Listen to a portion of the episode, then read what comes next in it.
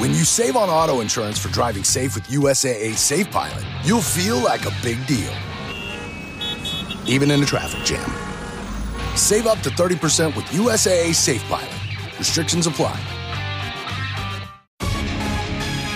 Welcome to the Terrible Podcast with your hosts from SteelersDepot.com, where you can find all your latest and greatest Steelers news.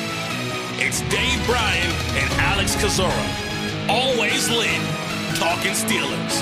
And now, here's Dave and Alex.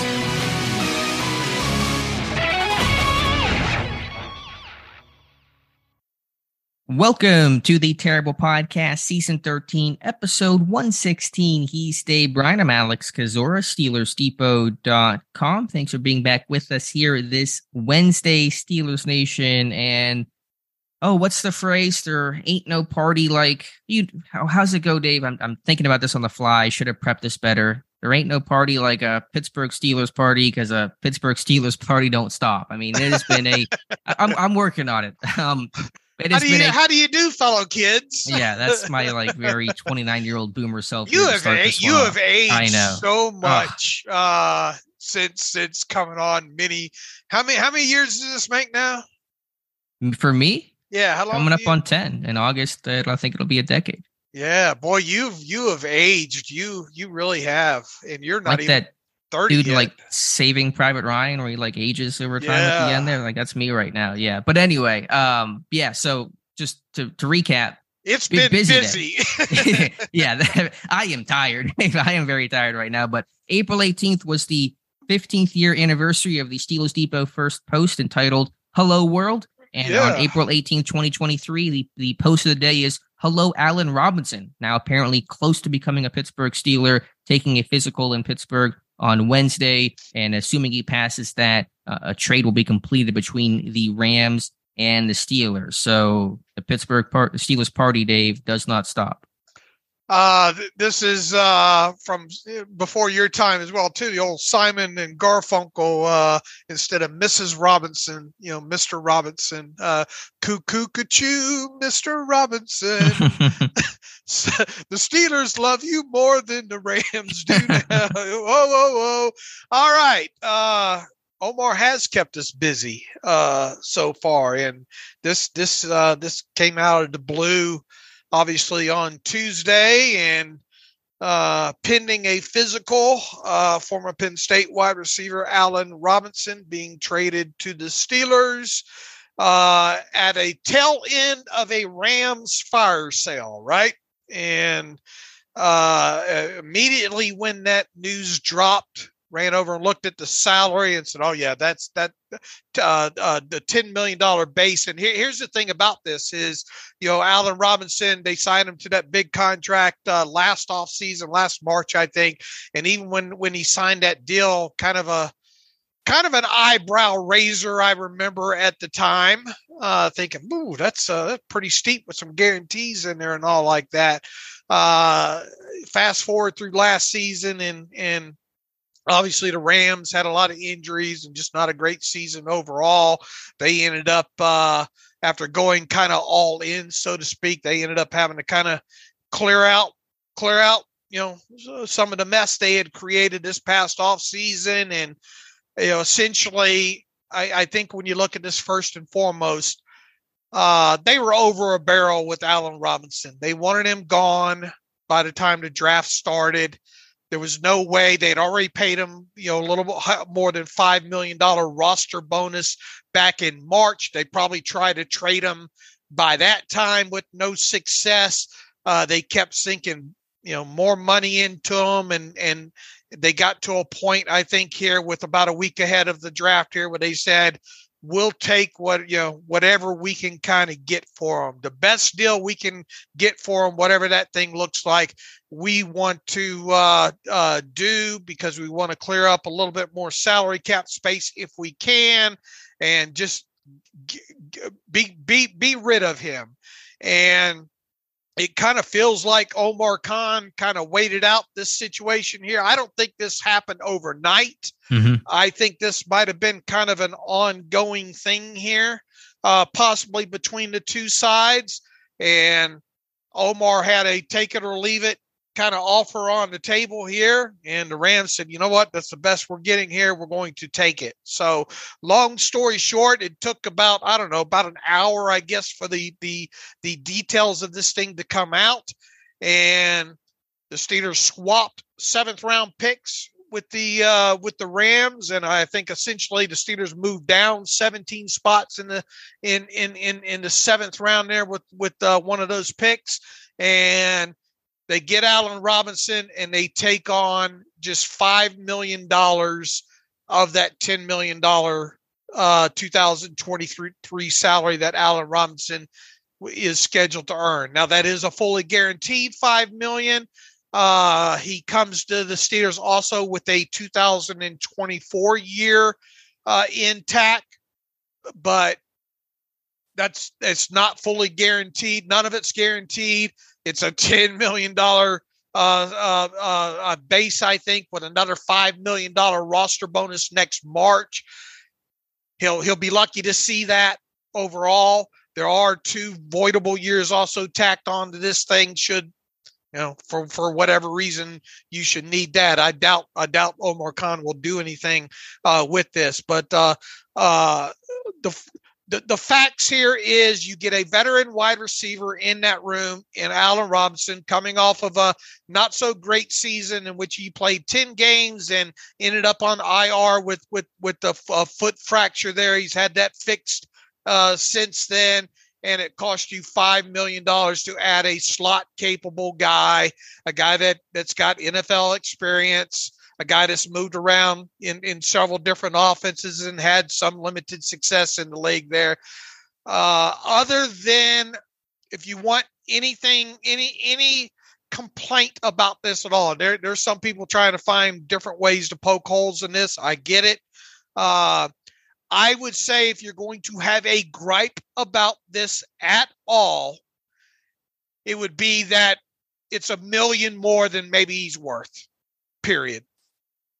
But if that's the biggest issue of a of a trade, then I think overall you feel you know pretty good about it. I do want to just before I get into my thoughts on Robinson, just go back to something from uh, Monday's podcast, an error that I made, and I apologize for it. And you guys brought it to my attention when I was talking about the uh, draft capital to trade up from 17 to nine. I made reference to you know having to send 32 and 49 that was incorrect on my part. I was thinking about a scenario that night before about a trade up to number five with Seattle. And so I had that on the brain. It would not take 32 and 49 to go up from 17 to nine, probably just take pick number 49. So I wanted to correct that here um, off the top of the show. But to go back to Allen Robinson, yeah, I mean, I, I knew that Pittsburgh was not going to trade much for him just based on the Rams clearly just trying to dump him and whatever salary that they could.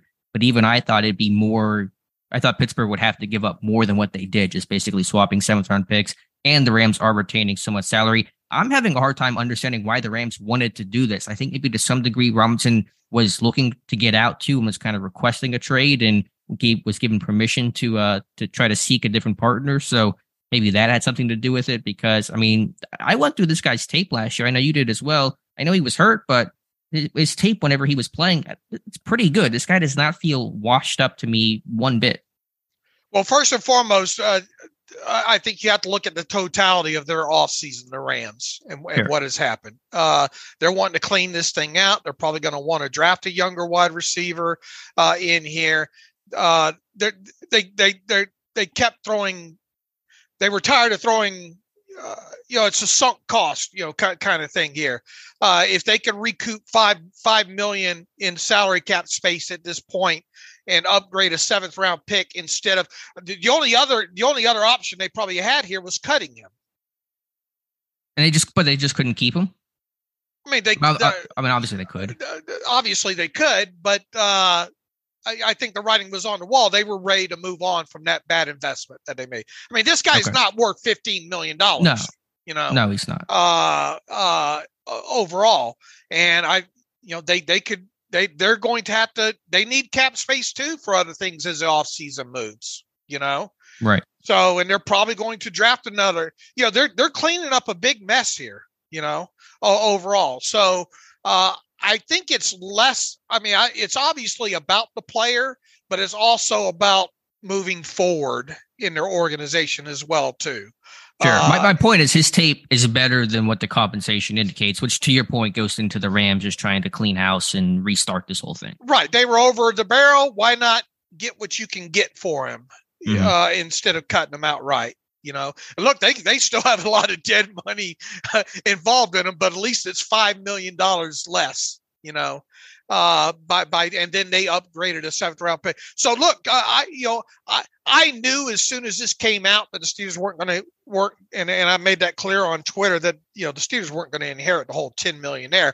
I Mhm. just wondered what what more than anything what the trade compensation was because you knew the Steelers weren't going to send a first through a fourth round draft pick to them this year for them, and they Right. don't have a fifth or a sixth, and then your mind starts wondering, well, this team is pawned off fifth round future fifth round draft picks. I thought that maybe this would be inherit like five million dollars or or less in in salary and then a fifth rounder next year. You know, Same. Uh, that's what I was thinking. Not long after the after the trade was reported, there, uh, the fact that you just moved down 17 spots with one of your one of your seventh round draft picks, and then you inherit a, a, a five million dollar cap charge on them. That's peanuts overall. But once again, if you want to find any, uh, we'll get we'll get into his tape breakdown here. Um, if you want to find anything, I view him as a three to a four million dollar player value, okay. and- and, and- Pittsburgh and- above that. and and, and they're giving him five million. So if you want to find anything, in my opinion, wrong with this deal, then get get- yourself worked up into a lather over one million dollars.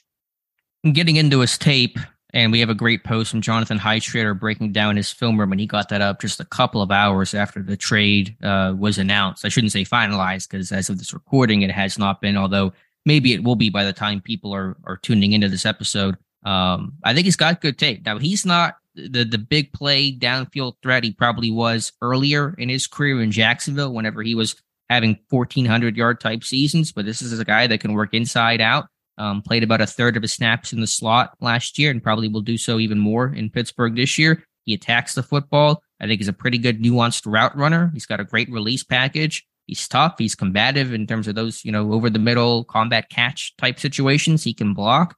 Um, you know, he's not a super bursty explosive. The speed's not really there anymore, but I think his tape is just is rock solid. I think he's a good possession receiver. Is is is, Yeah. is is is is my takeaway here. And let me throw some. I went back and watched every uh snap of or every target I should say of his from uh from last season along with looking a little bit at his blocking and stuff like that.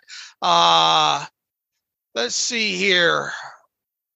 I can tell you that 19 of his 33 catches last season came between the numbers. Okay.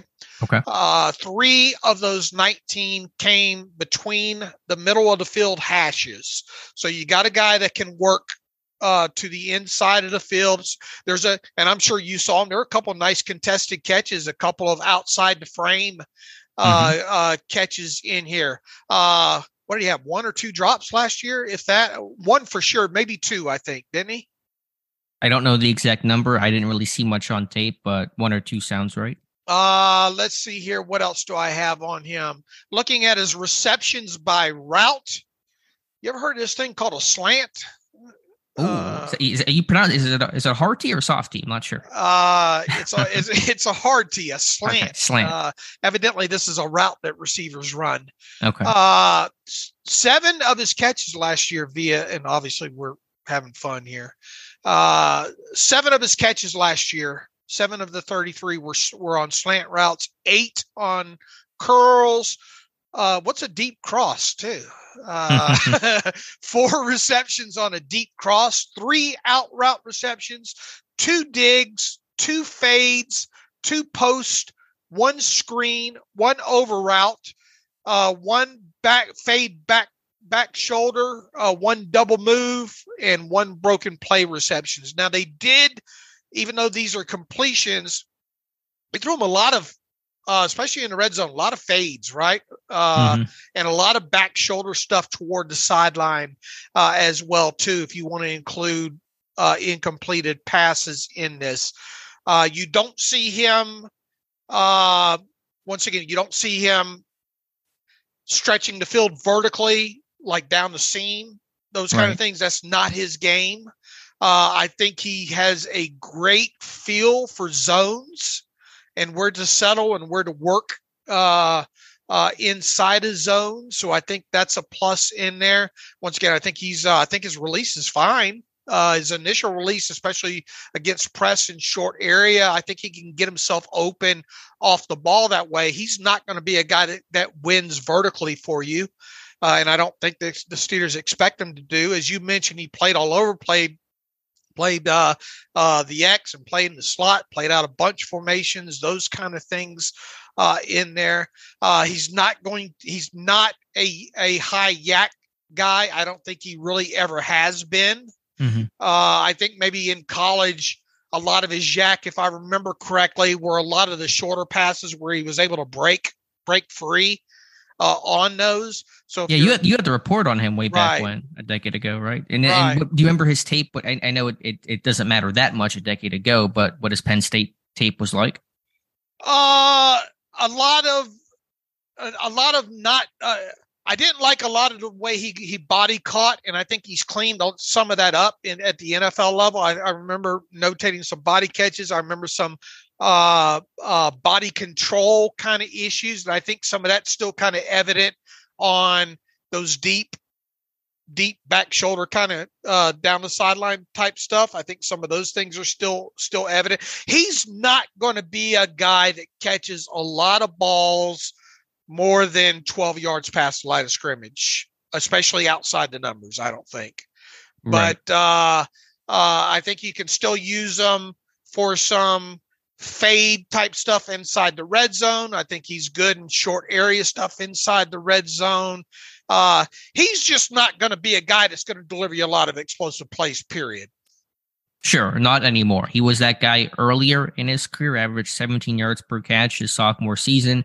Not that guy anymore. He's going to work short. He's going to work intermediate. As you say, he's going to find soft spot against zone, work leverage, create space at the break point um, with some of the nuance in his route running, but not going to be an overly twitchy, explosive, run away from a bunch of guys, bust off the the 60 yard run kind of a thing. So um, really, in, in in a couple of words, he's kind of an, an older Juju in terms of the way that Juju was used his last couple years in Pittsburgh, uh, more Mi- so mi- than, his the early. YAC.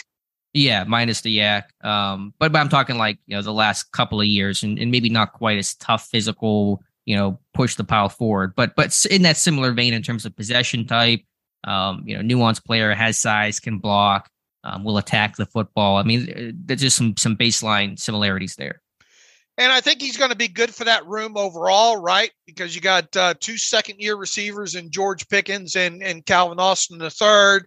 Uh, we'll see what what this ends up uh, uh, doing to the draft. We'll have that conversation here in a moment. Uh, but this, to me, is a guy. And look, I, he's not going to play a thousand snaps for you, right? Mm-hmm. Uh, He's Sure. prob- probably going to be anywhere from, if he stays healthy, from I don't know, five maybe five to six hundred snaps. Probably probably ceiling with him. Uh, I think uh, he can be a forty-five to fifty catch guy maybe for you a- a- as a ceiling. Uh, and I think that you hope for uh, somewhere around a ten to twelve yards per reception as a as a high end number for him as well. Yeah, and work in red zone, improve this red zone offense. You got you got a lot of size for for inside the twenty now with Freiermuth and George Pickens and, and now Allen Robinson, and you beefed up this offensive line, and the run game should be better. You got you know big guys in Najee Harris, and so got a lot of size, hopefully for some low red zone action. The the point that you just made, I think, is a really critical and underrated one. And I, I have my terrible take about this today in terms of what Robinson will hopefully bring the locker room, the wide receiver room, a veteran, 29 years old, going into his 10th year. You know, has been at the highest to highs, you know, some great seasons, some tough seasons, injury, dealing with poor quarterback play, frustrations, you know, good times and bad. And so I, I know that the receiver room that Pittsburgh had with Diontae Johnson, George Pickens, there's experience, there's snaps there, and Diontae was trying to assume that leadership role last season. But I really think getting a veteran like Robinson who has a good pedigree, can show these guys, especially Pickens, especially you know, Calvin Austin, just, you know, the way to go about things um, because he has the the pedigree, the resume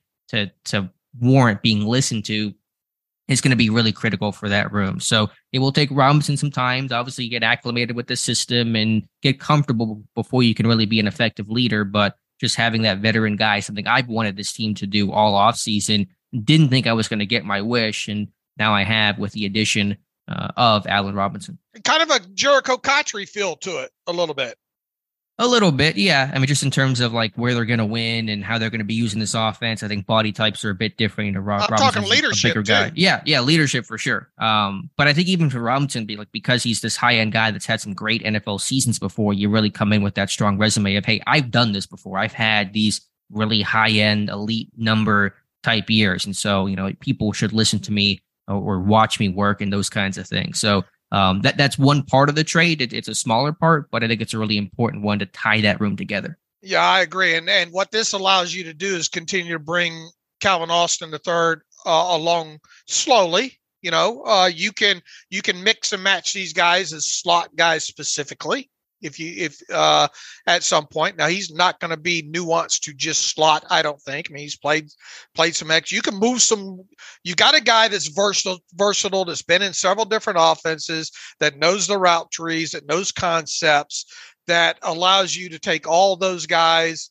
that that are currently uh, on this roster and move them around how you seem fit and I got to give you credit because for a while I've kind of wrestled with, you know, what kind of potential slot receiver type will they look towards? And and you're right, Robinson's not going to be just a slot guy. They're going to move all these guys around. They're all pretty versatile. But I thought maybe they weren't going to go with a bigger slot option, a rotational guy, because you do wonder about how he's going to fit in with some of the orbit motion and jet sweeps and, and the things that Matt Canada was doing last year. But Obviously, they have a plan in place, and maybe that'll be more of Calvin Austin's job and less so what Allen Robinson does. Maybe Diontae does does that a bit more than what uh, Allen Robinson does. So, you know, getting that big slot type, I didn't know if that was going to be the guy that they wanted. It's a guy that I think fits well, um, but obviously, it's the guy they're going after. Yeah, look, uh, I is this a huge needle mover addition for the team overall? Uh, do, do, do we start scheduling the parade or anything like that.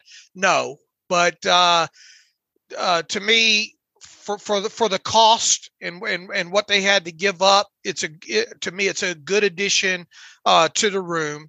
And now let's move forward and talk a little. Do you have any? I mean, uh, we as far as his blocking goes, probably. I mean, he's ranked top ten for on PFF from last season in something like a hundred 30 or something runs run blocking snaps or more league wide. He finished in the top 10 of that. Uh, I didn't come away thinking you got Hines Ward here. uh, I think it was more than adequate, though. I mean, the Steelers obviously, you know, have a you know like their wide receivers to be physical uh, in in the blocking game, especially those guys that can play in in, in the Y and stuff like that. Uh, it's more than evident there. He's a more than willing blocker. He knows how to stalk. He knows how to uh, crack down. Uh, the effort is really really there. Uh, calling him a top 10 blocking wide receiver in the NFL overall might be a little rich overall from what I saw last season alone, but I don't know, top 15, top 20. I, I, I can be twisted into that uh, quite easily. So uh, I, I think that's an aspect that this team needs as well, too, especially if they're going to try to run the football uh, more effectively in 2023. So I like that aspect of his game uh, as well. Uh, once again, d- doesn't look like he's got a huge drop history. Uh, route running, you know, the biggest thing is, is is is is can he get past this this foot fracture from last season? You know. Right. And if there is one kind of concern, Pittsburgh's added some of these guys that are coming off injuries, especially foot injuries, Cole Holcomb and now Allen Robinson, and might have been somebody else coming off of IR that I can't think of right now. But uh, yeah, just a couple last thoughts on Robinson. A, I think another reason why Pittsburgh made this move, which really surprised me, but maybe it shouldn't have because his wide receiver class, there's some depth to it, but it's not a particularly great wide receiver class. And with other needs to to address on this team and corner, offensive line, safety.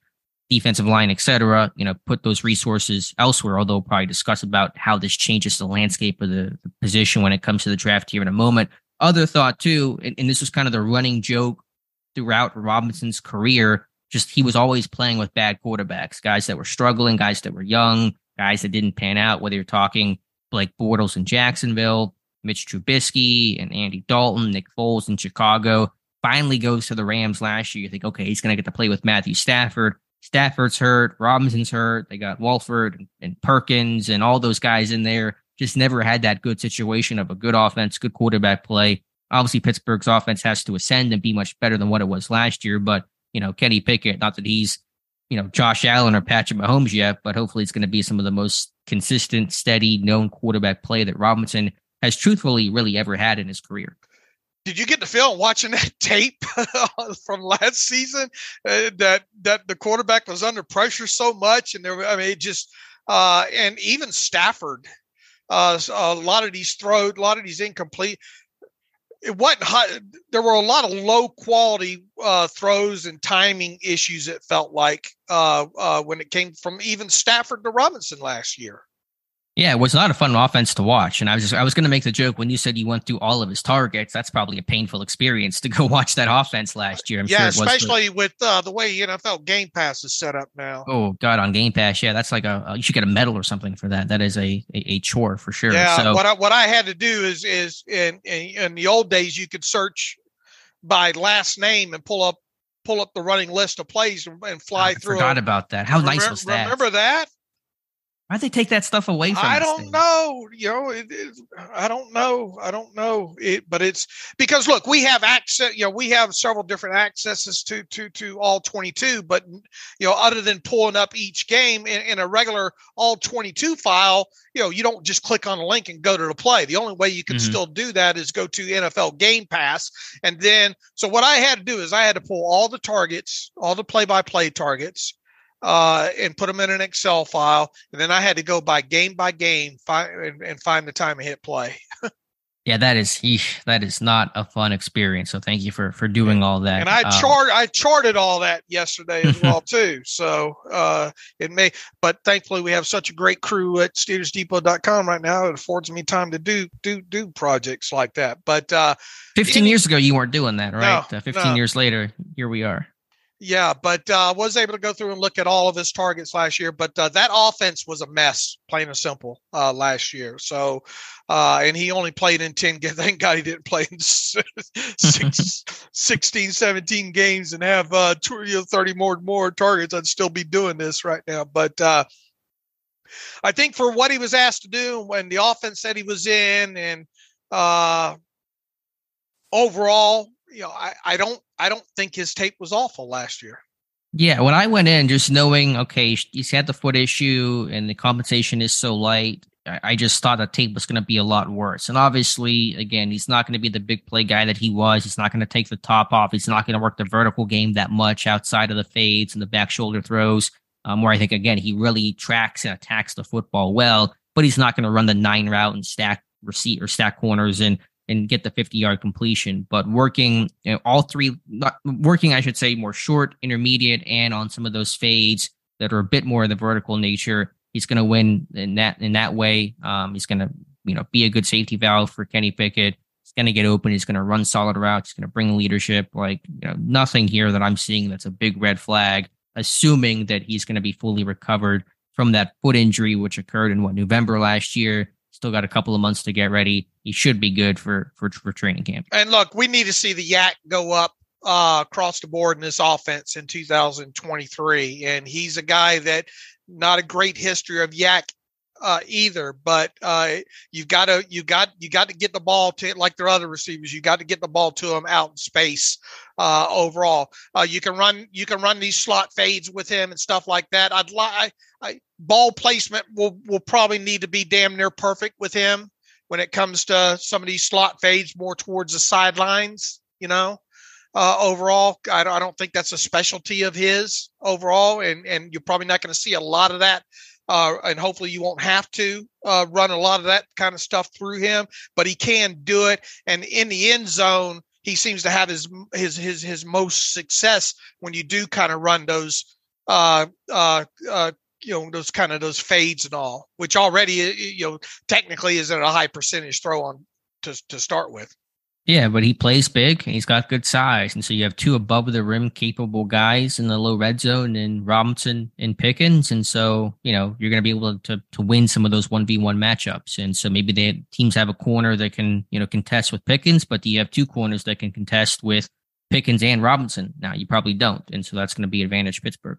All right, 30 minutes on Robinson and and his acquisition and his tape. Now let's uh, move forward to what does it mean when it comes to the draft now, Alex? Are you tired of hiding your smile? Maybe it's time to get some help from G4 by Golpa. Their talented technicians specialize in creating brand new permanent teeth in just 24 hours. With as few as four titanium implants, you can enjoy a fully customized bridge for your upper and or lower set of teeth. You can have peace of mind knowing that the G4's experienced lab technicians have designed more than 15,000 new smiles. You can have a new smile that looks, feels, and functions just like natural teeth. Patients from all over the world travel to G4 to get their permanent smiles in just 24 hours and change their lives forever. Booking an appointment has never been easier. Simply visit yourteeth.com today and schedule your appointment with G4 by Golpa. Mention this podcast when you book to save $1,000. So, what are you waiting for? Get ready to show off your new, confident smile with G4 by Golpa.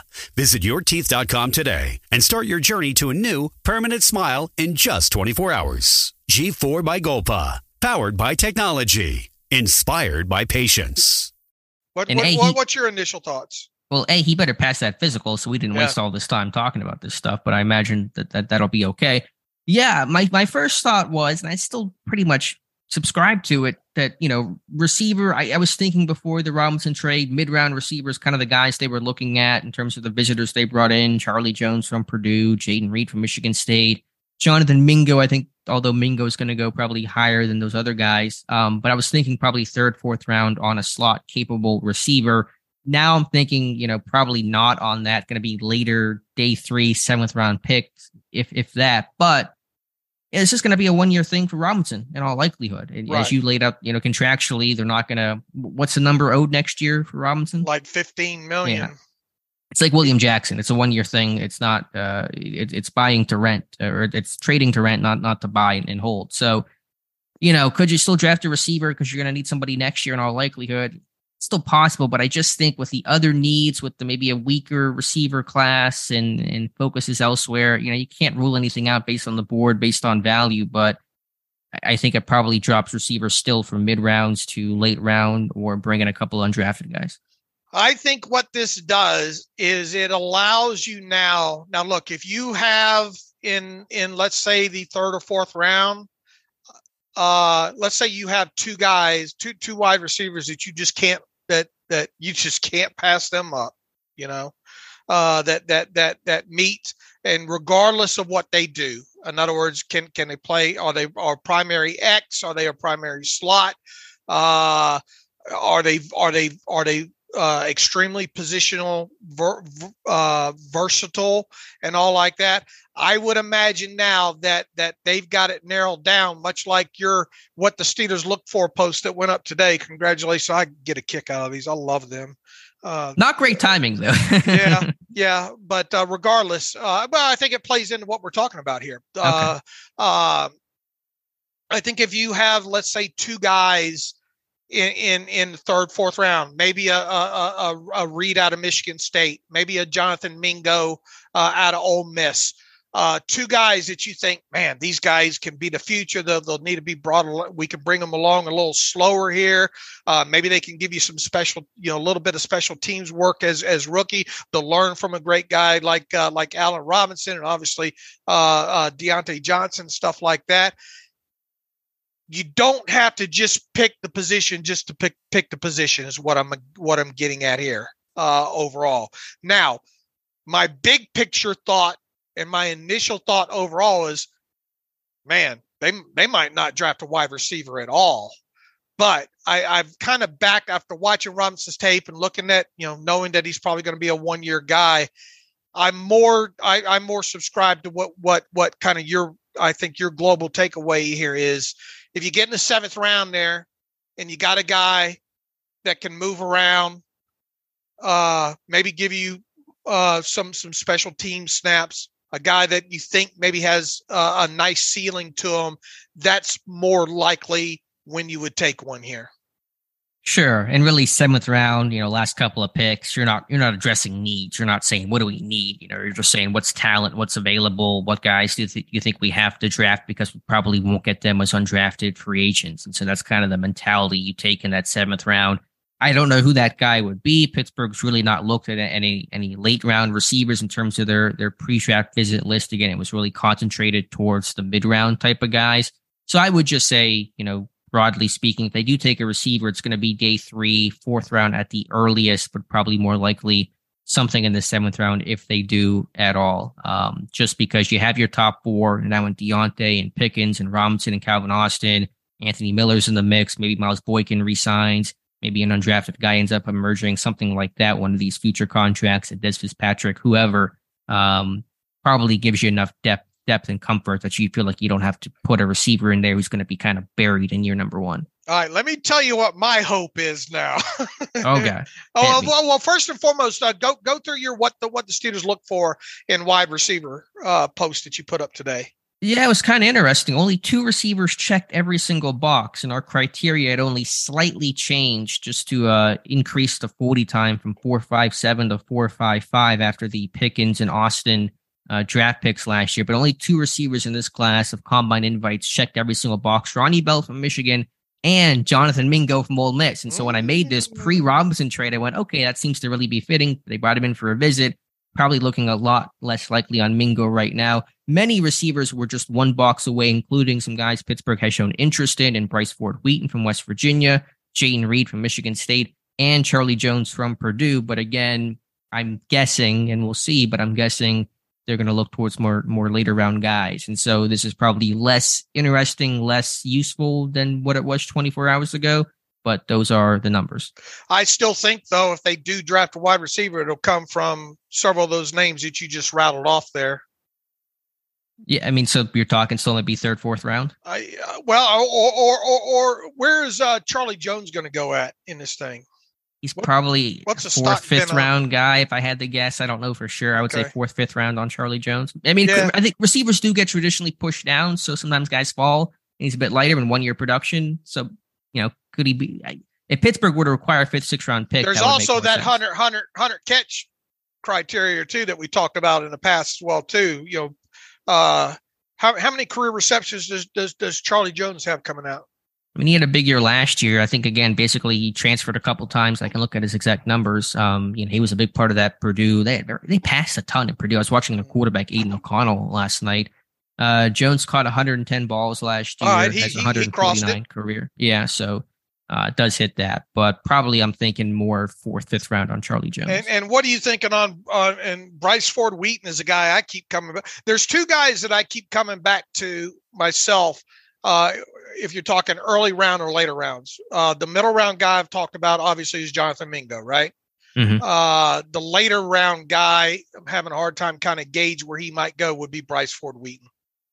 Yeah, and, and just... Bryce Ford Wheaton more now because you don't have to be so slot specific, you know, mm-hmm. uh, because he did play a lot of the X, you know. Uh, and and uh, he probably better if he can make the transition. Well, he's he'd probably be a you know uh, would transition much better into a big slot at the NFL level. You know, yeah, or a Z type that runs right. vertically and, and catches some jump balls contested, maybe. But right. I don't know where I don't know where he's even going to go. I, I mean, don't just, either. Who's who's going to bet on the traits? How early will somebody bet on the traits? You know, again, that might be fourth round on Ford Wheaton is kind of my my guess, but it really could vary because the, the traits are better than I think what what the tape suggests. All right, uh, I I you know I think that if they do draft a wide receiver, it's going to be one that we've mentioned a time or two over the over throughout this draft process here. Of that list of names from the one box away, in terms of guys that you know, if you're talking maybe later seventh round, I could potentially see. I'll just throw out one of those names here: Tyler Scott from Cincinnati. He just missed in the weight by a couple of pounds late round guy, big play guy with the Bearcats. Um, you know, they looked at Ritter so much last year. Maybe Scott kind of got their their attention mm-hmm. then. Um, so just to throw that out there is maybe a, a potential. I'm not even entirely sure where he's going to go, but maybe he slips into the seventh round. Um, that could be a possibility. And this is a kind of a once again this wide receiver class not not top heavy, right? But okay throughout. Yeah, it's definitely not top heavy. There's some decent depth, but it's not as strong a class as we've seen the last couple of years. Okay.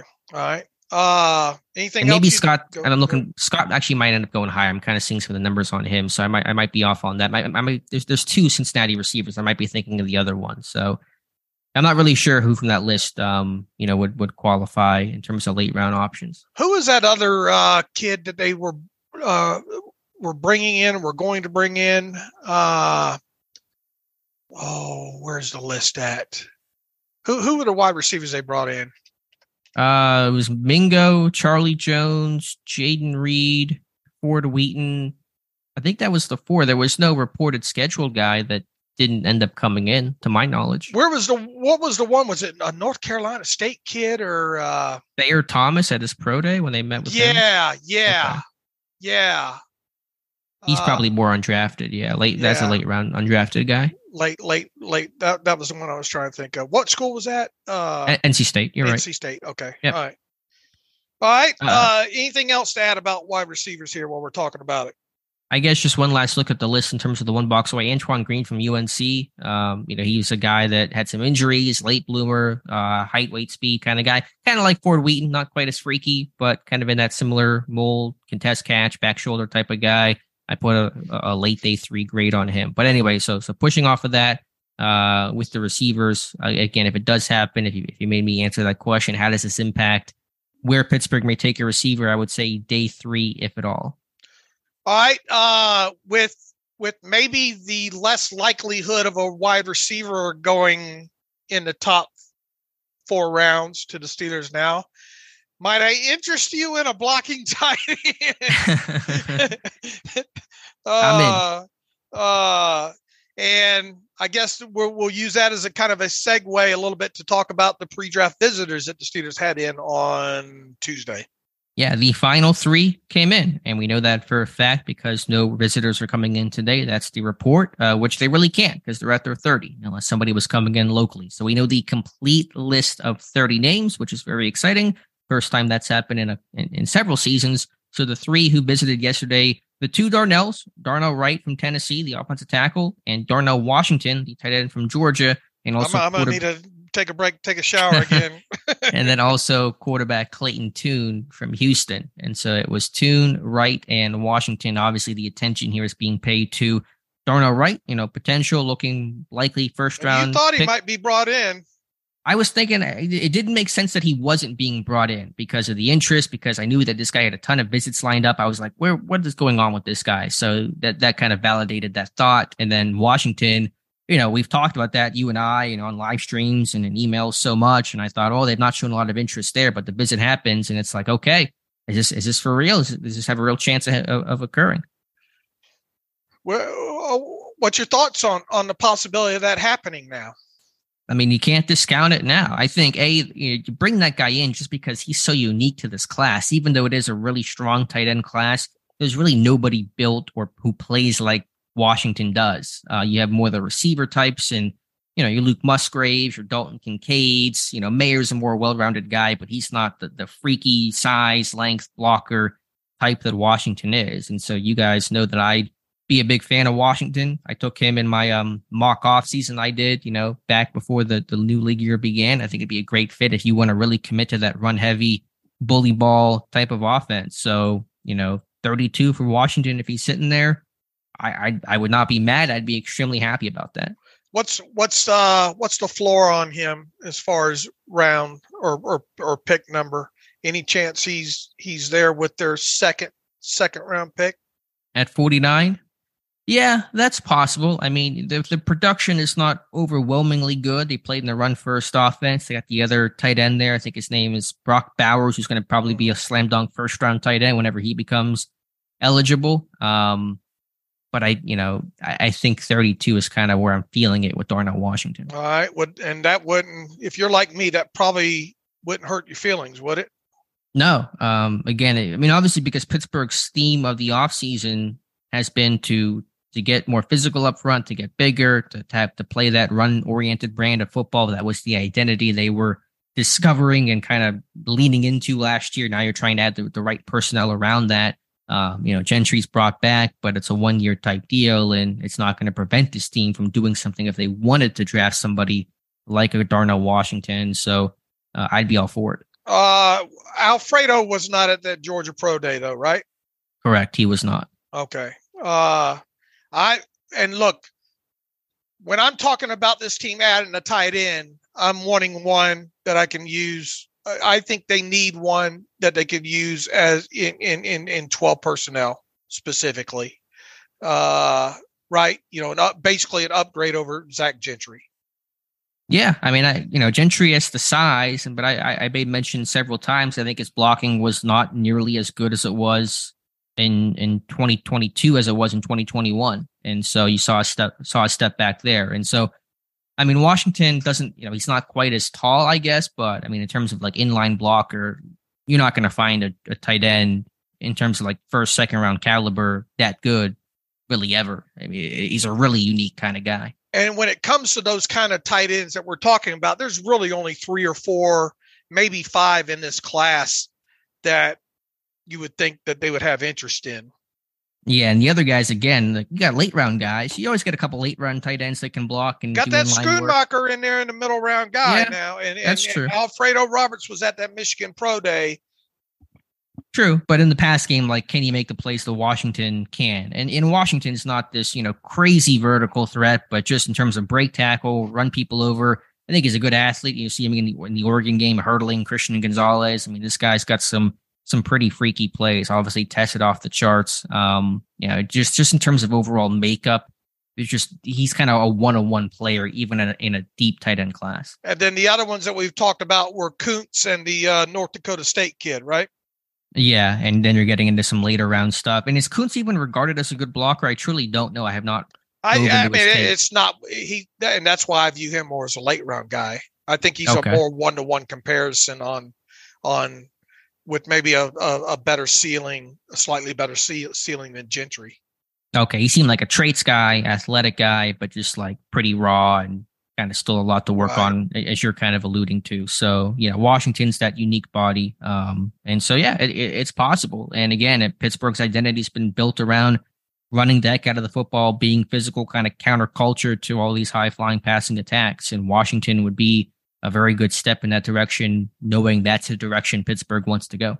Ahead of this dra- ahead of this trade happening with Robinson, I, I, you know, as much as I would uh, have would like to see the Steelers get a get a blocking tight end in those first four rounds, I did I I didn't like the probability of it. I think the probability's gone up now.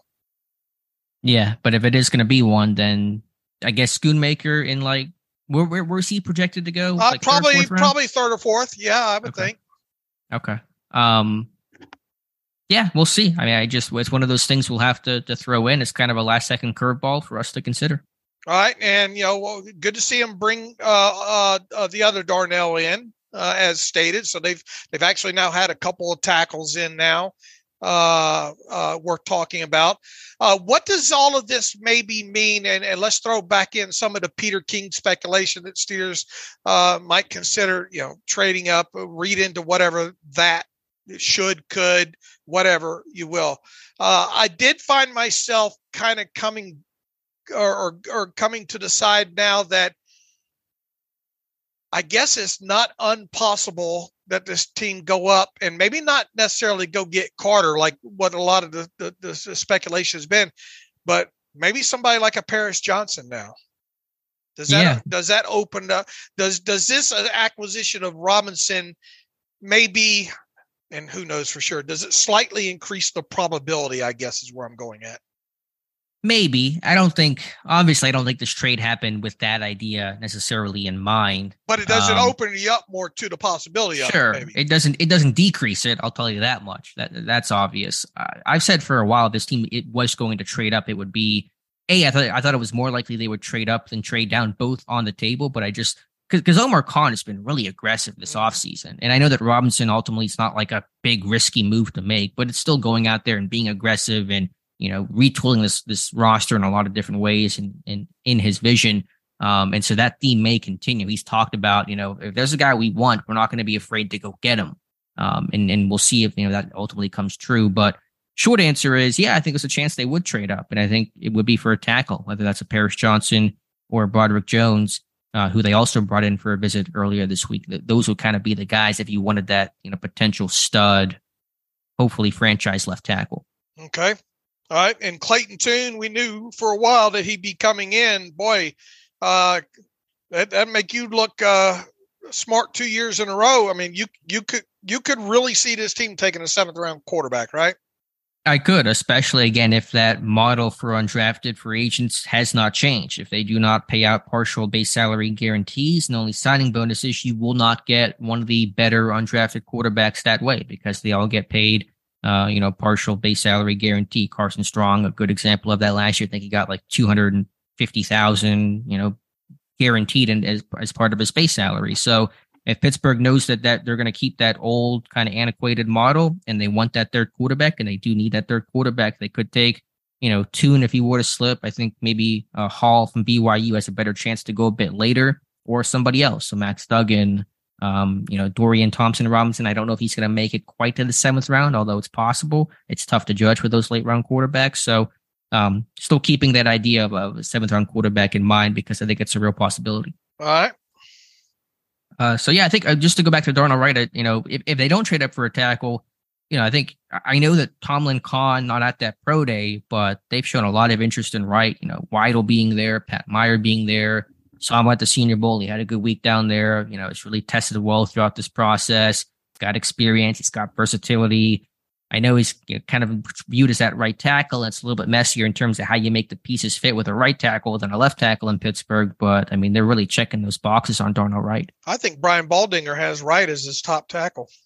He does. He's had a Trent Williams comparison, which to me felt a little rich. I don't think that mm-hmm. Wright is quite as athletic on the field. I know the testing might reflect that. I don't think in terms of watching their balance and coordination in space. I don't think it's Trent Williams, but yeah, Baldy's a big fan of his game. And I think he has Paris Johnson as his fourth.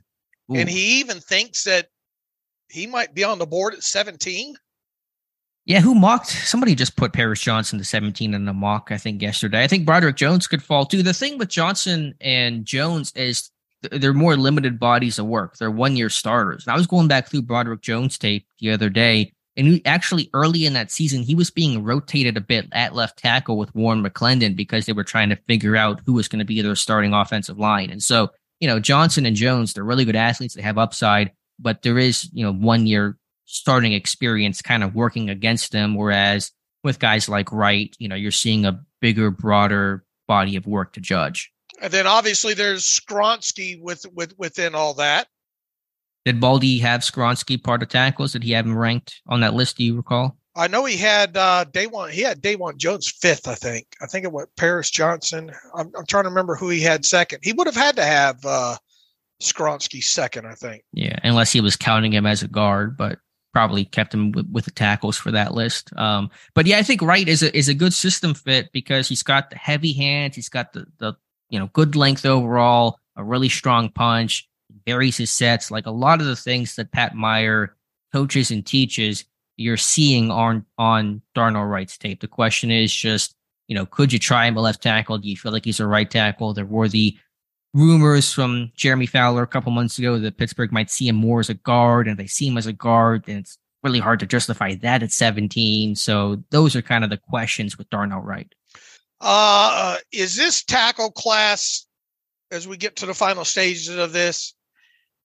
is it is this a case of it just being uh, a saltine and you try to treat it like it's a Ritz? uh, yeah. In other words, it, uh, my my my feeling on this and is just that, and this goes back to what we said just recently on the live stream as well too. Uh, this class overall is just to me. I mean, just overall, this draft class is just not as exciting as, as previous ones. And I, I the, the the tackle class just to me doesn't come off as all that great.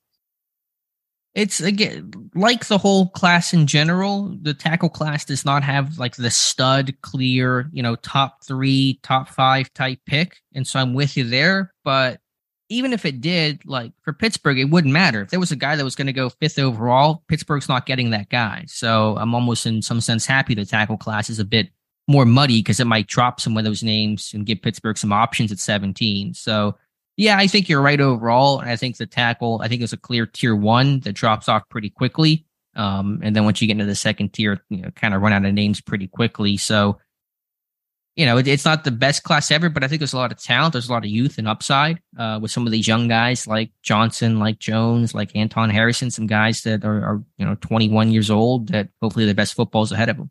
Was it Brandon Beane yesterday during his press conference that said there's only like well, 17 first round grade guys or something like that. I forgot to go back and listen to that. I didn't see the number. I just saw the quote that he said it's not great when it comes to first round talent. And I think he's accurate about that. You know, receivers not that strong, D line's not incredibly strong. You know, you got quarterbacks, but outside of that, you're not really having a lot of big heavy hitters at other positions. Okay. All right. Uh where where where where to now? Well, let me just ask you, and I don't want you to give away the game in terms of where your head is at for your final, uh, you know, mock and final predictions. But has any of this changed your thoughts on the direction Pittsburgh will go at pick 17 and anything that's happened over the last 48 hours? I think going, I, and I mentioned this the other day on, uh, on either the podcast or live stream, whichever one. I, I, I still go back to the re-signing of Larry Ogunjobi and the deal that they gave him. Uh, that's kind of formed some thoughts with me as far as defensive line goes early. I think they could still take one, obviously, in this draft. I'm I'm not so convinced that they will they will go one in the first round. Uh, the only other thing that's really kind of changed my thoughts was was was the acquisition of Robinson. Obviously, I mean, I didn't think that this team was going to go wide receiver with their first round pick, uh, and and really not possibly not even their second round pick. But I was kind of convinced that they might go wide receiver in the third or fourth round. I'm not so convinced now uh, sure. with that. So, I mean, my, my general consensus for a while I, uh, has been uh, tackle or cornerback in the first round. I think. Same. Yeah, that's basically where I'm at as well. With but with Bryan Bresee being a huge, huge wild card. There's two kind of wild card guys that that I'm that I'm that I'm struggling with here at 17 overall. Uh actually maybe maybe three uh, Bresee just because I think they like him. Mm-hmm. Uh, Branch, Brian Branch, because man, they need that position. Uh, and the third player would be Darnell Wright because I'm struggling with the fit. With Branch, where's the struggle there in terms of what might be he- making you hesitant to believe or think or want him to be the pick at 17? I'm ge- I'm getting more caught up with the with the with the athleticism more so than the tape. Okay. And I do think there is that size concern at a buck 90 to play a lot of strong safety. I think he does play bigger. I think his hit power is tremendous for the frame, but there is the question about doing that and playing in the box, you know, a third of the time and holding up consistently at the NFL level. Right. But I do like his tape a whole lot. And that's a guy that I, I like his tape. I'm just struggling with everything else outside of that. Yeah. I understand that. So yeah, to answer my own question, I'm still really muddied on in terms of what's going to happen at 17, assuming they stay there. I'm largely with you, corner or tackle. Then it gets into the game of okay, what corners will be there, what tackles will be there. You know, do they want a right tackle? They just look at a left tackle. I really don't know at that point. Right. In but terms I mean, of the, the, the the acquisition of Robinson does shift some things for me, though. Gotcha. In terms of the, we now know the four names that reportedly had visits scheduled, and either they didn't happen or they were misreported. So let's kind of go through those names briefly. That was uh, Dawand Jones, the offensive tackle from Ohio State, Gervon Dexter, the defensive lineman from Florida, Kelee Ringo, the corner from Georgia, and Emmanuel Forbes, the corner from Mississippi State. And so those are the four we can confirm did not come in because we know the whole 30. I mean, there's no questions unless right. there's happens to be a local guy that we don't know, but I'm pretty sure that we've done our research in terms of nobody being Western PA kid that we don't happen to know about. So we know the 30, we know the other local visits. Those guys could not have come in. So it's Jones, Dexter, Ringo, and Forbes. What do you make of that, Dave? Well, I think you know, you start with with with uh, with Dawand Jones, and I I I, t- I I made my concerns known right at the pro day, right? We we had that conversation in DMs, like as we were seeing that information Right. come in, and we both had that that concern of like this seems like a red flag. Uh, I wondered about that. Now, do we remember who specifically said Dawand Jones? Because we're dealing with reports here, and reports can be wrong, right? Uh, yes, they can be. I can go back and check to see where that report came from. I can't remember where that was. If that was, um, I don't want to even speculate who the name might have been until I can potentially research this. This was on March 8th, and this was coming from Ryan Fowler from Draft Network, who said Dawand Jones has top 30 visits scheduled with the following teams. Pittsburgh was listed among those teams, and that did not occur. And that happened way before the pro day, right? That was on March 8th. That was, yes, before the Ohio State Pro Day. Okay. So it does kind of make you wonder, man, did they get soured by by the process coming out of the pro day and say, you know what, there's no sense even bringing this kid in? Or are they saying we've seen enough, we don't need to bring him in? You know, you would think with a guy like that, with all that's happened in his pre-draft process, uh, that you'd want to bring him in the building, right? Mm-hmm. Yeah, that would make sense. So it's always hard to say for sure. And for all we know, that report was inaccurate, and there wasn't even ever even a plan to bring him Right. in. I mean, that, that's always a possibility, but certainly just stacking this whole process together, it would make sense if they said, "Eh, we're going to pass on that day one." I don't know what to think about the Ringo and the Forbes stuff. You know, I think with the Ringo, because they've talked with him so much in this process, what else was there to say? I mean, they were at his pro day. I think they had a dinner with him. Did, And weren't so- they even there? Wasn't there even a shot last year of Grady maybe talking to Ringo at the pro day last year? Maybe I don't remember that. I could certainly buy that. Those guys kind of hang around. Um, but yeah, Grady was there. Grady was at Georgia this year, correct? I don't remember. I know he was there last year, though. Pretty Let's sure he check. was there last year. I don't know if it was Bama or Georgia. I know he was at Alabama. No, okay, Grady was not at Georgia. He was at Pittsburgh, Alabama, and Penn State. Okay, but still, Tomlin, Khan were there. You know, he was at the combine. They had a dinner with Ringo. I mean, you know, you could still bring that guy in. They've had a couple of guys they were at pro days that ended up still coming in.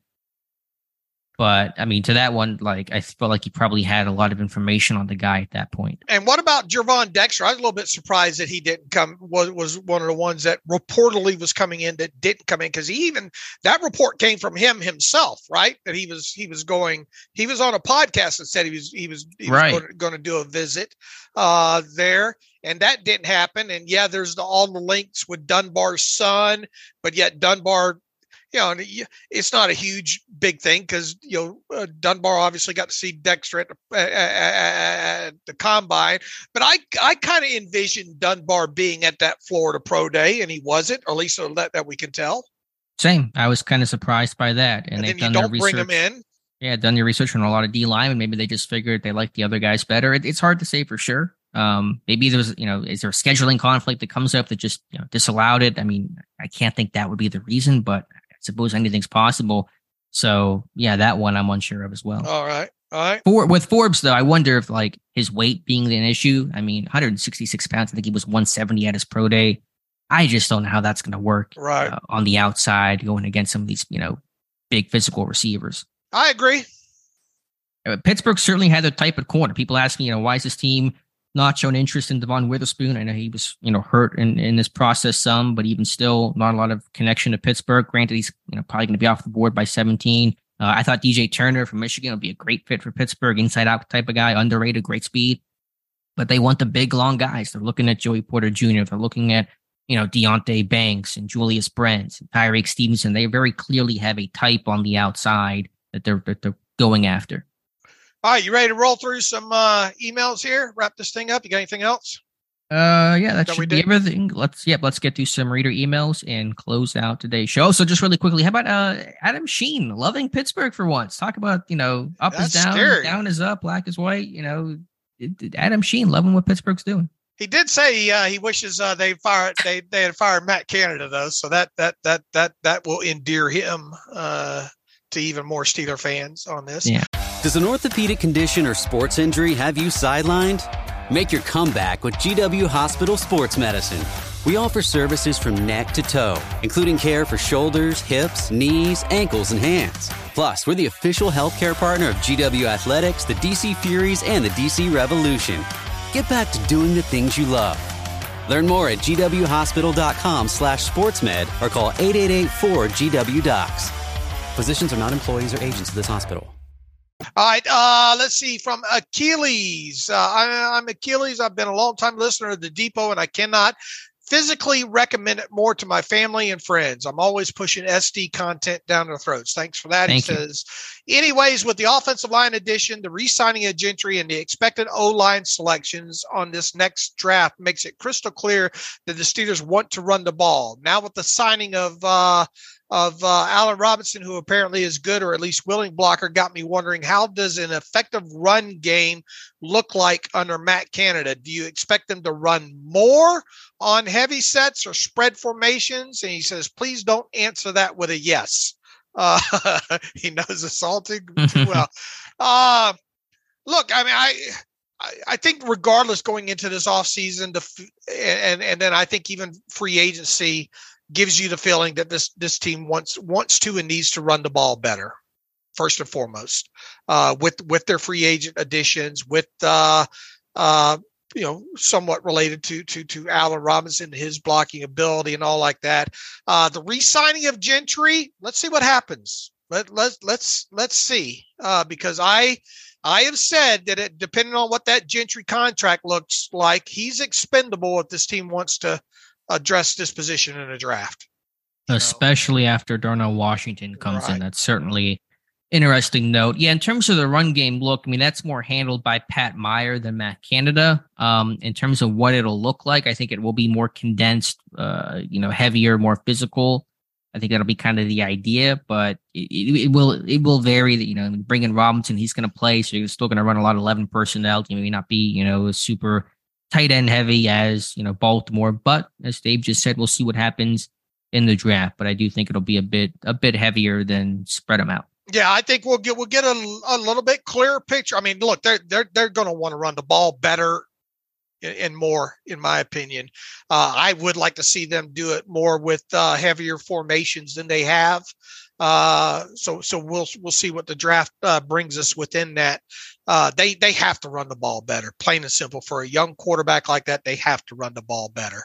Yeah, and they Uh, know that, and that's what the yeah. whole offseason has been been built around essentially. Uh, he says, also wanted to say that I appreciate your work and the quality of it, not only individually as you, Alex, Josh, Jonathan put out great content, but as a group, you seem to be working with cohesion like a good offensive line group should.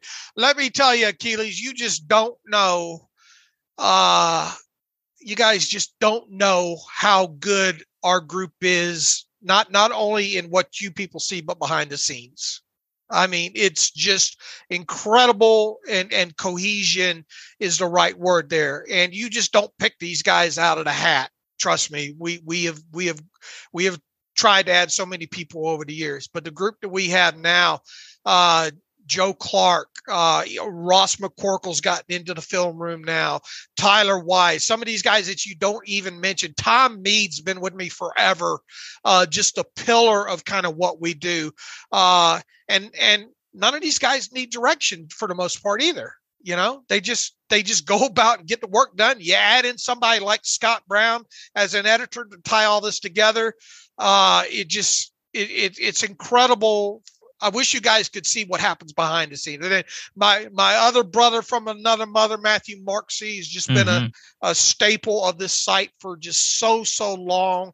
Uh, Alex and Matthew are like furniture. You know, they they uh, uh, they just been been in the house so long. You know, and uh, and and thank you for noticing all that, Achilles, because we uh, look. I you know I can't do all this by myself at my age now, and trying to slow down uh, and and have Alex and, and these other guys do what they do is just incredible. So thank you for that. He says, P.S. Thank you for talking more about the all twenty two back when we were in season. Okay. Oh yeah, thank you so much. Thank you for that email. Uh, very very kind of you to say. Yeah, the team's been fantastic. The the coordination and just the chemistry, and it is it is like an offensive line, I guess. Just 'cause you work together so long, you kind of know what expectations are and how things work and who's doing what. And um, yeah, the whole team has been just just so valuable to us. And uh, just echoing everything that Dave had to say there. Am I am I the couch with the plastic on it? If I was the furniture, what what uh, what piece of furniture am I? Am I like your grandmother's couch that you can't sit on without uh, ruining? Well, uh, Matthew would be that old uh, smoking leather chair. You know? yeah, it just one it hundred just- percent. It just it right it fits perfectly right around you. You know. Yeah, Uh, you would be I don't know you you would be you'd be you'd be more of a I guess you'd be more of a couch. okay, all right, I'll take it. Very accommodating. Yeah, accommodating, safe, not flashy, just Right. the old trust, old trusty sofa. Uh, Troy writes in David Alex, if Mason Rudolph were to be traded during the draft, what compensation would the Steelers get for him? First and foremost, this is easy, Troy. Uh, Mason's not under contract. He's a free agent, so you cannot trade him. Uh, he is an unrestricted free agent. Uh, also, with wide receiver looking to be off the draft board due to the Allen Robinson trade, does tight end become a higher priority for the Steelers? Thanks for all you guys do. Here we go. I think we've addressed that that that part of your question quite uh, extensively, Troy. So I'm not going to go deeper into that. But uh, your question about wide receiver draft board and tight end and all like that, I think we think we hammered that up pretty pretty good during the podcast here. Chuck Griffith writes in David Alex on Monday. You mentioned the Steelers needed to address cornerback with one of their first two picks. What are the other two positions that need addressed with 17, 33, and 49? Uh, I would think uh, I, I think tackle was in there, and I- uh, as far as needing to, now I wonder if there's might be a center that shows up in there somehow. Uh, and now I'm kind of wondering about tight end. But if you want to talk about flat out needs, I think it's tackle and, and cornerback is what what I'm feeling right now. I mean, if you're asking more of my opinion, you know, I'm a bigger Dan Moore fan than I think 98% of Steelers Nation is. And Chuck Wilmacor, I'm less of a fan, but like it or not, he is going to be a starter in 2023. And so there's depth there that certainly has to be addressed. I don't want Raven Clark to be this number three tackle, but, you know, I can live if Dan Moore and Okorafor are my starting tackles in week one with the upgrades to the interior offensive line. So for me, my personal list of needs, corner, and then it's kind of a battle between like strong safety and defensive line. I know that D line, you, you retain Ogunjobi, you've added some pieces. I just think depth, rotational, you know, getting some fresher, younger legs for the future is going to be really important. So it's kind of a tie right now. Um, make me choose. I'll say corner and and and, and D line. Okay. Uh, Brett Nile writes in from Texas. Hey, David Knox, we are nearing the end of mock draft season, and personally, I'm ready for it. I just want to make a couple points for discussion here. He says, I feel that they need to trade down from 17. He says, I know Alex doesn't like the idea of going down, but basically every name seems to be a reach. They all feel better at 20, 32, he says. Personally, I just hope they can trade down. Uh, look, I mean, I, I've I've stated several times it wouldn't hurt my feelings to see this this team trade down. Uh, we'll see what happens. Uh, he says, I, I mean, you're not act, you're not. It's not like you don't like the idea of trading down, right? Yeah, just to be clear, I'm not opposed. Uh, in general, I'm like a proponent of trade down, get more picks, give yourself more chances, and so I'm not necessarily against the idea. I think it might be more likely they go up because they have a couple of day two picks, and uh, you know, again, who wants to trade down with them? It might might be a, a consideration there. So I'm not against the idea. I'm not not going to be mad one bit if they if they do it because you're right. If they stay at 17, trying to find that name you love at 17, a little hard to do right now. So I'm not against it. I just think it's more likely that Omar Khan's going to be aggressive and go up and get one of the top guys in kind of a weak top end type of class. Uh, number two, if they do stay at 17, the best option looks to me to be Branch. He says he's got a pathway to playing day one, and in year two, year and in a year or two, can move to safety if things are going well. He says I think he can play alongside Minkah, sort sort out strong and weak later. To me, that's the best option for for for the day one production. I mean, Alex is Alex has been a proponent of, of Branch potentially being the guy a lot longer than I have. Yeah, and I, it, I got to his tape a bit late. I'll admit. I know I was kind of lukewarm on you know where's he gonna fit and the size. And those are still some concerns to work through. But you really turn on the tape and I dive into this guy a bit more because um, I didn't do the initial you know scouting report on him that we have on the site, and you really see the instincts, the versatility, what he can offer you: strong safety, slot, you know, dime packages, being able to rotate coverages, just be you know a lot of the things that Cam Sutton was, and you see some of those Minkah type traits, and this guy does hit when he hits people, they if they fall backwards, he plays bigger than his size. I understand, you know, athletically he's not off the charts, but neither was Minkah. And you see obviously the, the success that that Branch has. Branch is not Minkah, doesn't have quite the ball skills in the range, but just a really versatile guy that um, you know, again, trying to find that guy at 17 is a problem right now. And that's one of the guys I get more excited about just because I think he's going to be a really good NFL player. Uh, number three, this may be a misunderstanding on my part, but Dave keeps talking about Gentry being cuttable if they draft a, uh, a tight end. I won't argue that you can't cut him, but I don't see why you would. Uh, to me, he's a decent number two tight end, but a great number three tight end. This team usually keeps three tight ends. Last year was the only time I remember them only keeping uh, and I don't think any of us see Heyward as a tight end. He says he thinks that has been talked about on the podcast in the past with the benefit contract Gentry signed. There's not much cap savings to be had, right? He says. So can I get clarify, clarification is the idea to draft a tight end to replace Gentry on the roster or simply to move him to the number three spot? Look, it, it's all. It, uh, I'll, I'll answer. Look, you're not going to just cut Gentry outright after the draft. Plain and simple. I, don't. I, I don't know if you're thinking that I'm. I'm saying that. Uh, no, you're not going to cut Gentry right after the draft. But then again, the, the, a lot of my thinking about Gentry being cuttable is just that uh, let's say you get a Darnell Wright or or, or, or Luke Schoonmaker, and you take all these all these guys uh, to camp with you, and let's say the roster numbers determine that you're going to have three tight ends, and I'm going to lump Connor Heyward in, in, in, into that, even though I don't want to see him play on the end of the line of scrimmage. But in other words, if you don't keep three more truer tight ends, plus Heyward, And look, it, it, we'll see what happens at fullback and see what you know what what what the game game is for. Not bringing back, not having Derek Watt on his roster could potentially open you up to keeping. Right. Three true tight ends plus Connor Heyward, however you want to con- uh, uh, uh, qualify Connor Heyward is. Uh, my my my talk about Gentry being cuttable is just that. He becomes cuttable, and especially if you spend a, a, a top four round draft pick on a tight end that can block. Plain and simple. I'm not saying you you he's automatically going to be cut. I'm saying he becomes cuttable due to his contract. The further on you get into this thing, you only have $152,500 tied up in Zach Gentry. That's peanuts if you need to part ways with him. I'm not saying that you have to cut him. I'm just saying that his contract makes him very cuttable, and his contract also means that you don't have to ignore the tight end position in the draft if should there be somebody that you like.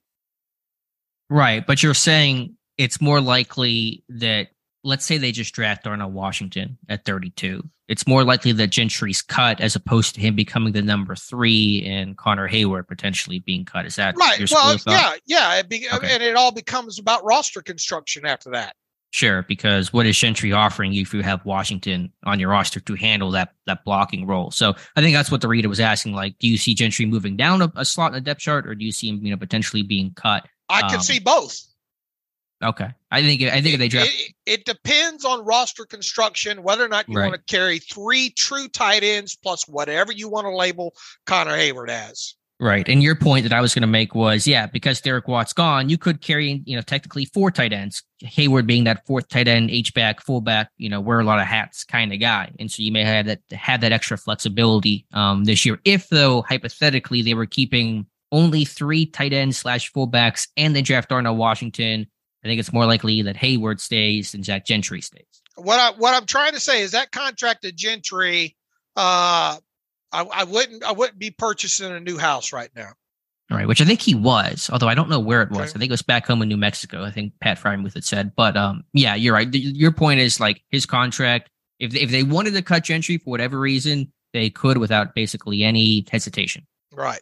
Uh, Eric P writes in, "Hi, Dave and Alex. Happy belated uh, uh, I guess birthday there. Question As far as trades go in the off season, can a trade be treated like a cut on 6 1 designation as long as it happens before 6 1, or is a trade pretty much a done? Okay, I see where he's going uh, with this. Uh, no, uh, trades cannot have a a a a six one designation attached to them. Okay. Uh, let's see. Hope this question. Yeah, I, I, I get where you're coming from. Look, you can and teams can uh, during an off season they can designate before June 1st. They can designate up to two players that they go ahead and send out the door, but those the actual hit you know transaction or, or, or, cap ramifications don't happen until after 6-1 now the downside to to making a guy a post june 1st uh, cap casualty is even though he's out the door you have to carry his full whatever his his, his current cap charge is until after 6-1 but you cannot designate trades as 6-1 uh, past 6-1 uh, uh, as it relates to the cap Gotcha. Hey, really quick question. Um, have you did you dive into that Jalen Hurts contract at all? That con- the way it's structured seems to be really interesting and really kind of advantageous in a lot of ways for the Eagles. Yeah, they're rolling. They're they're rolling basically option bonuses on there.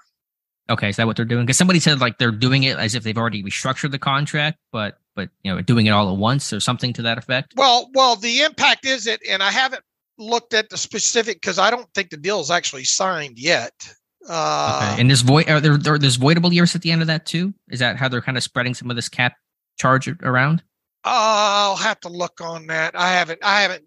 Okay. Uh, I I just saw the initial uh, idea about the option bonuses. Let me see if uh, because the cap charges on his contracts are really low, even throughout like you know year two, year three. I mean, they are extremely reasonable for the for the position, like 20, 30 million dollars. right Uh, maybe be- even less than that. because they have rolling uh the way and see they don't even have this uh, uh, uh uh, updated yet there but the way i understand it is there's uh option bonuses put in this thing in lieu of a first year uh chunk signing bonus so what they'll do a- as the years roll off is they'll take those option bonuses turn them into a signing bonus and then prorate them out Okay, yeah, just thought that was uh, interesting Right. approach. but I'm, I'm pretty sure a lot of it, you know, there's like a hundred and what is it, 170 something fully guaranteed or Mhm. or, or or something like that. So I mean, he's going to get uh, uh, a lot of that money. Obviously, here it's just the structure makes it advantageous for A. he's- You know, it keeps his this this year's cap hit really really low on him, and it gives him a trigger. Uh, and I guess essentially uh, an out too by having those uh, option bonuses in there. Gotcha. Okay, just wanted to get your take. Yeah, I kind of wait because you hear a lot of different reports come in, and this is the way it's going to look, and and, and all like that. I, I usually wait till they the actual true true. nu- But but I think the understood part is that there are pretty s- substantial option bonuses for, throughout like the first three year four years of this thing. Okay, gotcha. Uh, Ashley Lawson writes in, how would you both grade Omar Khan's first off season with the Steelers? I think it's gotten better. Um, I was a little meh on it. I mean, I, I understood what he was doing in terms of like changing over some of the inside linebacker rooms. You know, I didn't know how well those names were going to stick. Uh, I don't have a, a grade necessarily off the top of my head right now. Um, it feels you- busier, I'll tell you that. Oh yeah, it's definitely busier. Yeah, in terms of of, of that, it, it's an A plus in terms of activity. In terms of you know the, the quality of the moves, I'd have to think about a bit more. Obviously, with the draft, I'm just kind of like let's just wait for the draft end and kind of take that whole offseason view in totality. But you know, certainly been aggressive, and uh, as I wrote about this morning, the to me like the busiest busiest Steelers offseason that I can recall, and just to see Omar be able to build this roster in every possible avenue, be it signings, waiver claims, and trades have all been done over essentially the last month. And so you're really seeing Khan, you know, build this roster on the edges at least, because the core's still in place, but on the edges, on the margins, um, you know, build this roster through every vehicle possible. Uh, I tell you what, they sure are churning the bottom end of this roster. Yeah, which you know you should expect for a first year GM, and and even though you know it's in-house hire and promotion and all that kind of stuff, this is the first time he's getting to really attack this roster. He was hired in late May last year with everything basically done, and so no surprise for a nine and eight team that had its problems last year to to see this kind of you know bottom end turnover. Let's take one more from Adam Guest here. Imagine for a second that the Steelers do trade up for and get Jalen Carter. One, what would you see happening with Ogunjobi with the Weidl connection and what we saw just saw Philly do last year with their eight deep pass rush. I'm guessing the idea is to simply spread the snaps around. He said that would be a big departure from what the Steelers have historically done, though. It would also likely mean a significant reduction in snaps for Heyward and Leal, he says. He's got uh, percentage of snaps in 2022 here. Uh, Heyward, 75%, Ogunjobi, 59%, Wormley, 40%, Leal, 25%. Number two, he says, relatedly, what do you think made Tyson Alualu so effective as a nose tackle? It's such a unique transition to go from a three, four, five tech to uh, uh, a nose tackle and to be much better at it. Is Ogunjobi a, a possibility to follow suit? And does he have what it takes to make an impact similar to Alualu's? Uh, yeah, look, I mean, if you for to answer the first part, if you if you go up to get a guy like Jalen Carter, uh, if that did happen, you're going to get him on the field. So you know, uh, it it it it would potentially uh, impact probably Heyward the most, right? It'd probably be spread out spread out a, a good bit. I mean, A he's going to be like a nose tackle in, in your in your base packages. I would assume Jalen Carter would be. So you'd have a front of Ogunjobi, Carter, and Heyward, and then obviously Carter's going to mix in, in sub packages and probably just you know rotate in behind those guys. So it wouldn't come at the cost of one guy it'd probably be part of that rotation that you know as the reader references you know Weidl and the Eagles were building over there in Philly. As far as Tyson Alualu, what made him so effective? Look, uh, I kind of wondered about that initially when he when he when he arrived, and boy, did he you know once they made that move to him, what was it? Is his second his second contract, right? Yeah, he was playing more end um, and then after Hargrave left, I guess, right? Then Alu right. kicked more inside. I really wondered about the decision to re-sign him uh, on that deal, but uh, uh, what made him such an effective? No, I, I just think experience overall, and and uh, I think it just it was more of a logical move. His understanding and what they were asking him to do uh, overall, and uh, look, he had some good pass rushing snaps in there too. I mean, he was uh, abusing some centers and some guards for a while, right? Oh yeah, uh, I think in terms of what made him so effective inside is the experience that you mentioned. Uh, dude's a super hard worker. Like that's always been the book on him. Like great motor, great work ethic, and just technique. You know, that's an example of technique overcoming maybe a lack of ideal size for the position. I mean, he's a guy that had great hands and great leverage and stayed on his feet and you know, was a coordinated guy that that really you know honed in his craft. And so it's a guy that was a great technician with with hands and hips and feet. And if you do that, you're going to be a good defensive lineman. Is Ogunjobi a possibility to follow suit? I don't see it. I don't think he's got the anchor. Uh, he's more always been more that upfield type penetrator. He's a gap guy. He wants to get yeah. in there, and he's not as great against the run as he is as a pass rusher. And you kind of wonder how he would do overall against a run as a base nose tackle. I think listen, even Cam struggles at the nose. And if Cam's struggling there, then, you know, sometimes it's just not the great fit. So, yeah, I don't see Ogunjobi uh, doing the same. All right, uh, we uh, I think we got a, a lot of this knocked out here. Overall, we're coming up on two hours here, which makes for a long show, and which have been trying to stay away from those overall. But we understand with the draft coming, a lot of people have questions, and obviously talk about the trade. Uh, you talk about draft, uh, Alex. Uh, tell these people one more time what you got coming up tonight. Yeah, I forgot to mention at the top of the show with the Robinson news. So I don't know how many people are, are listening the whole way through, but thank you if you are. Tonight at 7 p.m. Eastern time, my uh, Walk the Mock live stream draft part two. It will be against just a computer. I tried to get into a room with other people that just didn't uh, didn't work out, but we'll make it work. It'll be fun. So come join me, be my scouts, and help me draft for the Steelers again, 7 p.m. Eastern time. Just search my YouTube channel, just search my name, and you'll find it there. All right, look forward to that. Uh, all right, without uh, anything else here, we'll start wrapping up. Uh, you can follow me on Twitter at Steelers Depot. Follow Alex on Twitter at Alex underscore Kozora. Follow the show at Terrible Podcast. Email the show, the Terrible Podcast at gmail.com. If you like what we do and want to donate to the cause, SteelersDepot.com. Hit the donate button upright navigational bar. Also, if you like an ad free version of the site, SteelersDepot.com. Hit the ad free button upright navigational bar and follow the directions that way. Celebrated 15 years years uh, yesterday, and can't thank all of you enough uh, for the support you've given the site over the years. This thing has grown uh, just beyond beyond what I thought it would.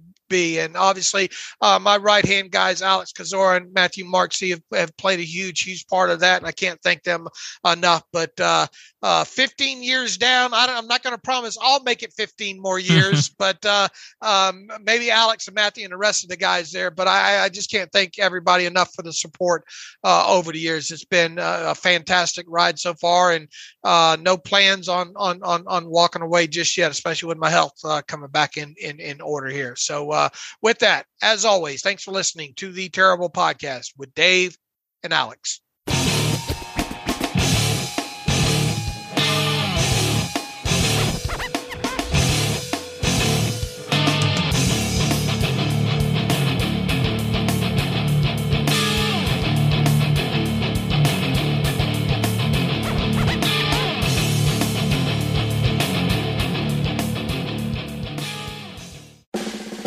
Made USAA insurance to help you save.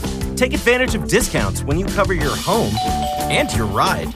Discover how we're helping members save at USAA.com slash bundle. USAA. Restrictions apply.